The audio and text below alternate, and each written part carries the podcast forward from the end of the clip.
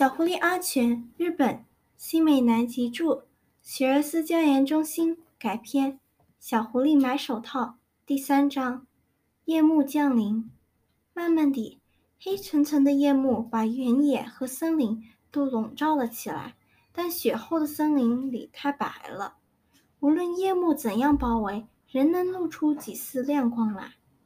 狐狸妈妈等天彻底黑了，才带着小狐狸从洞里走出来。这时，小狐狸静静地贴在妈妈身旁，一边走着，一边滴溜溜地眨着圆眼睛，好奇地看着这个冰雪世界，心里想：好美啊！母子两个走着走着，突然前方出现了一片神秘的亮光。